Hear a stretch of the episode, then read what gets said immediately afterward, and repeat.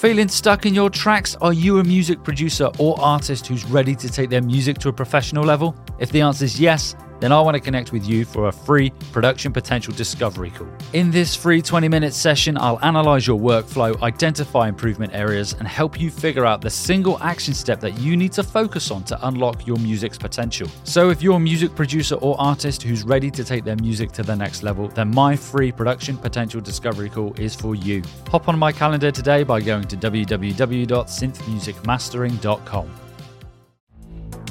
You're listening to the Inside the Mix podcast with your host, Mark Matthews. Hello, and welcome to the Inside the Mix podcast. I'm Mark Matthews, your host, musician, producer, and mix and mastering engineer. You've come to the right place if you want to know more about your favorite synth music artists, music engineering and production, songwriting, and the music industry. I've been writing, producing, mixing, and mastering music for over 15 years, and I want to share what I've learnt with you.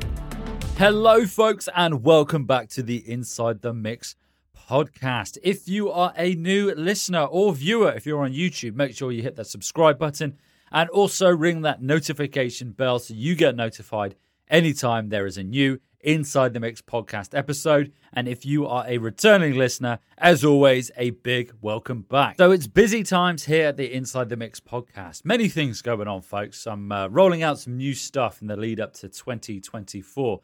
Notably, this week we have, well, it was there already, but I wasn't really doing anything with it, the Patreon. So there is an Inside the Mix podcast Patreon. And if you've listened to episode 107, you would have heard all about this. But um, please do go check it out. I'll put a link in the episode description for this as well. And notably, my one of my favorite bands, actually, Sylosis, has released an album. And that album was released uh, last week or a couple of weeks ago. And it's called A Sign of Things to Come. I'm just looking at it here and uh, it is a return to form. I absolutely love Sylosis. We're going way back to the amazing album Conclusion of an Age, and I saw them at Download 2008, I think it was, in the tent at Download, and they were on point. What a band! Absolutely love it, and I've loved everything that they've done since. And also Josh Middleton with Architects. I'm a big Architects fan as well, but. Yeah, a sign of things to come. Um, if you are listening to the podcast, you will know that I'm a metalhead at heart. And uh, probably my favorite song on this album to date is Pariahs, but that may well change. Deadwood's a great track as well, and Absent. Uh, it's a fantastic album. But I thought I'd throw that out there, being a metalhead, and um, I'm also looking forward to seeing them with Malevolence in Bristol. Uh, I'm looking at the show dates here, actually. They're on tour. When am I watching them in Bristol? Um, I'm watching them at some point. I think it's in November at some time. Uh, I can't find the date. Anyway, let's crack on with this episode, this episode 100 and eight. So we're putting the proverbial cherry on top of our mastering journey in this particular episode. So we're going to be exploring the first principles of mastering, cracking the secrets of tonal balance, and deep diving into the yin and yang of EQ. So let's dive into this episode. Okay, so let's start with the fundamental idea that changing anything affects everything. Sounds philosophical, doesn't it? Really does, really does. But what does this mean in mastering? Okay, what does this mean? This means mastering is an art of compromise, right? You have to weigh the pros and cons and understand what is sonically possible. Remember, mastering isn't the same as EQing in mixing. For instance, here we go, folks. If you decide to boost the low bass of a mix, you're inadvertently affecting the extreme highs, like the vocals, for example. Okay? A vocal might sound amazing with a specific snare drum, but tweak one and the other could suffer. Remember, mastering is the final touch, not a surgical operation. Now, you might think, well, Mark, these are all sweeping statements when it comes to mastering, but it is an idea. It's just putting it into context for you. Consider them the first principles of mastering. So, then what we have is tonal balance. And what we want to achieve is good tonal balance. But what is tonal balance? Okay, in mastering, this is like the scales of justice for your track. It should weigh evenly, feeling just right to the human ear.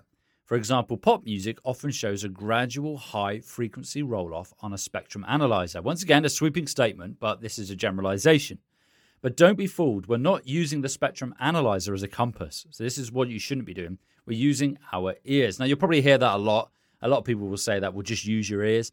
But I'm going to contradict exactly what I just said then. But there are tools available, like tonal balance, for example, which can really help, specifically in the low frequencies and the low end if you haven't got access to a sub. So, just to develop this idea of tonal balance, a lot rides on the mid range because you can think that's where the core message of your music lies. So, think about what lies in the mid range. You've got your vocal, you've got guitars, you've got a synth, and any other bits and pieces going on in there drums, snare, for example. So, here's a trick if you stand in another room and the music's essence still comes through, so you can still hear that mid range, you can still hear clarity in that mid range you're on the right track in terms of your mix and your master. The goal is to create a sound that's pleasant, warm, and clear, if that's what your genre demands. Because, once again, I'm probably going to contradict myself here, but other genres sort of have different frequency contents. If you look at them on a spectrum analyzer, like reggae is going to have a lot of low end, for example, and punk is going to sound quite harsh, not necessarily brittle, but it's going to sound aggressive. So you've also got to weigh in what genre of music you're working with. I mean, I'm using pop as an example here.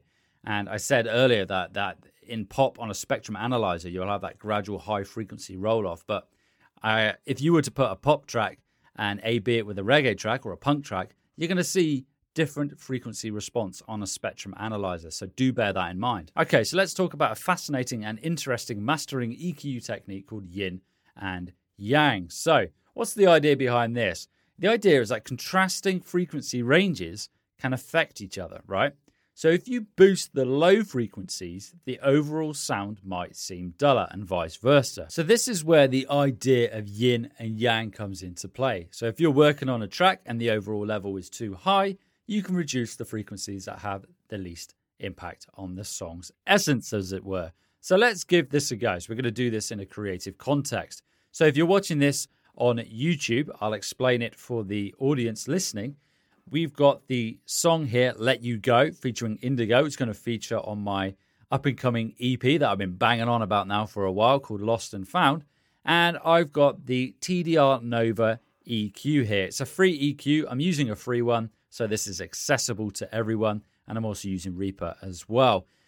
Please do head over to synthmusicmastering.com and download my five essential free mastering plugins, of which this is one of them. So let's add some context to this yin and yang idea. Okay, so let's give this a go. So we are going to start with the low frequency information. The idea being that adding low frequencies is going to make it sound duller and it's going to make it sound less bright. It's going to reduce that brightness. And I'm also then going to attenuate some low frequency information and that's then going to make it seem brighter. So I've got two EQs, so I can flick between them. I've got one TDR Nova with a low shelf, okay, 80 hertz with a 3 dB gain and a Q of 1. And then I've got another EQ with it set to 80 hertz again, and this time it's minus 3 dB in gain with a 1 Q. The idea being that I'm going to attenuate some low frequencies, it's going to sound brighter. So I'm going to play the track without any EQ and let's see what it sounds like.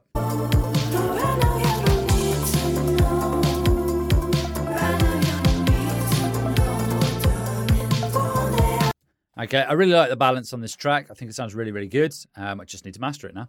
So this time I'm going to play it and then I am going to add some low frequency information. So 3 dB boost at 80 hertz and it will sound duller. So let's give that a go.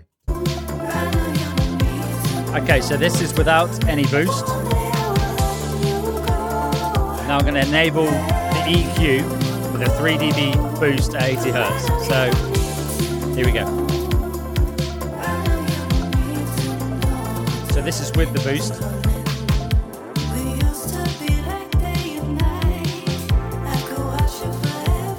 This is without.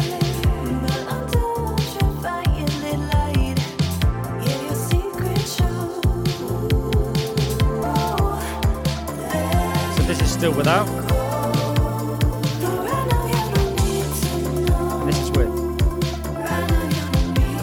So hopefully what you can hear there is when you have that 3 dB boost at 80 hertz, it's almost like it's slightly attenuating those higher frequencies. And I also find that the vocal kind of takes like an inch or two back from the microphone, it sounds like as well. It sounds like it's uh, the vocalist is taking a slight step back. So now we're going to do the opposite. So I'm just going to disable that EQ.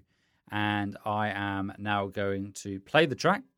And at the moment it's bypassed, but I'm then going to enable this EQ with a minus 3 dB at 80 hertz. So let's give it a go. We'll play from the uh, beginning of this region. So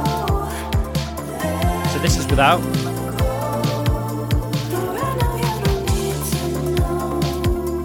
And this is with.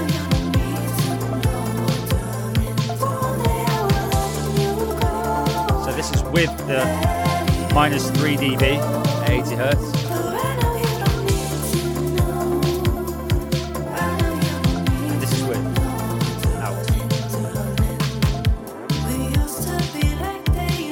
Still without any EQ.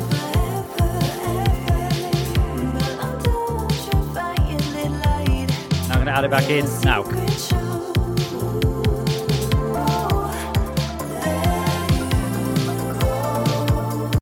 So once again, hopefully, what you can hear there is um, the the vocal is kind of like taking a step forward, like an inch or two forwards. It's that yin and yang idea, and you've got it's a touch brighter in that top end as well. So what I'm trying to get across to you here, folks, is that yin and yang. If you are attenuating or boosting in one particular frequency range or band, it's going to have a knock-on effect elsewhere, and you need to be mindful of that in mastering. So we're going to do a similar exercise again, but this time I'm going to go to the other end of the frequency spectrum. So this time I've got a high shelf here and it's set at 15 kilohertz. Uh, same Q again, one, and I've got a 3 dB boost at 15 kilohertz. So what I'm expecting to hear here is when I enable this EQ, those higher frequencies. So mainly here it's kind of like a tambourine. I've got the hi hats as well, and any high frequency information is going to be boosted, and that's going to slightly send it out. Remember what I said earlier about way uh, a scale, as it were, scales of justice, and it's going to send it slightly out of whack. It's not going to be quite how I want. So, for those of you who aren't familiar with the phrase "out of whack," because um, it is a transatlantic audience, uh, international audience, that means it's going to be skewed. Once again, I'm using words that you're not familiar with it's going to mean that it's not balanced. Let's go with that. That's probably the better way to put it. It's not balanced. So let's give this a go. I'm going to play it in a, from the similar position and let's give it a go. So this is without a boost of 15 kilohertz. Okay. And this is with.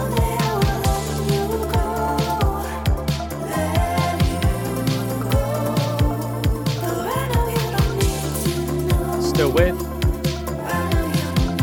This is without. So hopefully you can immediately hear there by boosting 3 dB. I mean, that's quite harsh to do in mastering as well, that 3 dB. Um, sweeping statement again, others might say different. But you can immediately, it kind of sends that balance out, and you've got those extreme highs to too high, and you can almost visualize how on a set of scales that low frequency information would be lower, um, ironically, and you've got that boost there. So now we'll do the opposite. I'm just going to disable this EQ. I'm going to go over to this one here. So this TDR EQ, for those of you listening, it's 15 kilohertz again, minus 3 dB this time. So I'm attenuating those higher frequencies. And let's have a listen. So I'll play from the same position.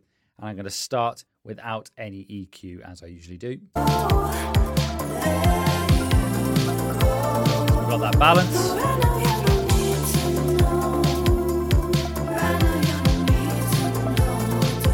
I'm going to enable it.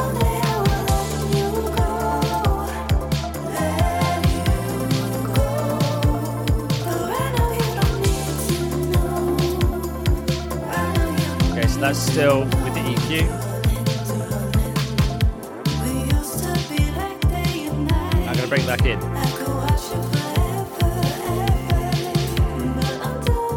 Now, to be fair, it was less noticeable here when I attenuated uh, by 3 dB. Probably because there's not a massive amount of information, a lot, a massive amount of content up in those higher frequencies, specifically in the verse. Because in the in the chorus there, I've got this tambourine going, so it's more noticeable. But you can slightly again hear it sends it slightly out of balance. Once again, this is just reaffirming that point, um, confirming that point, that yin and yang.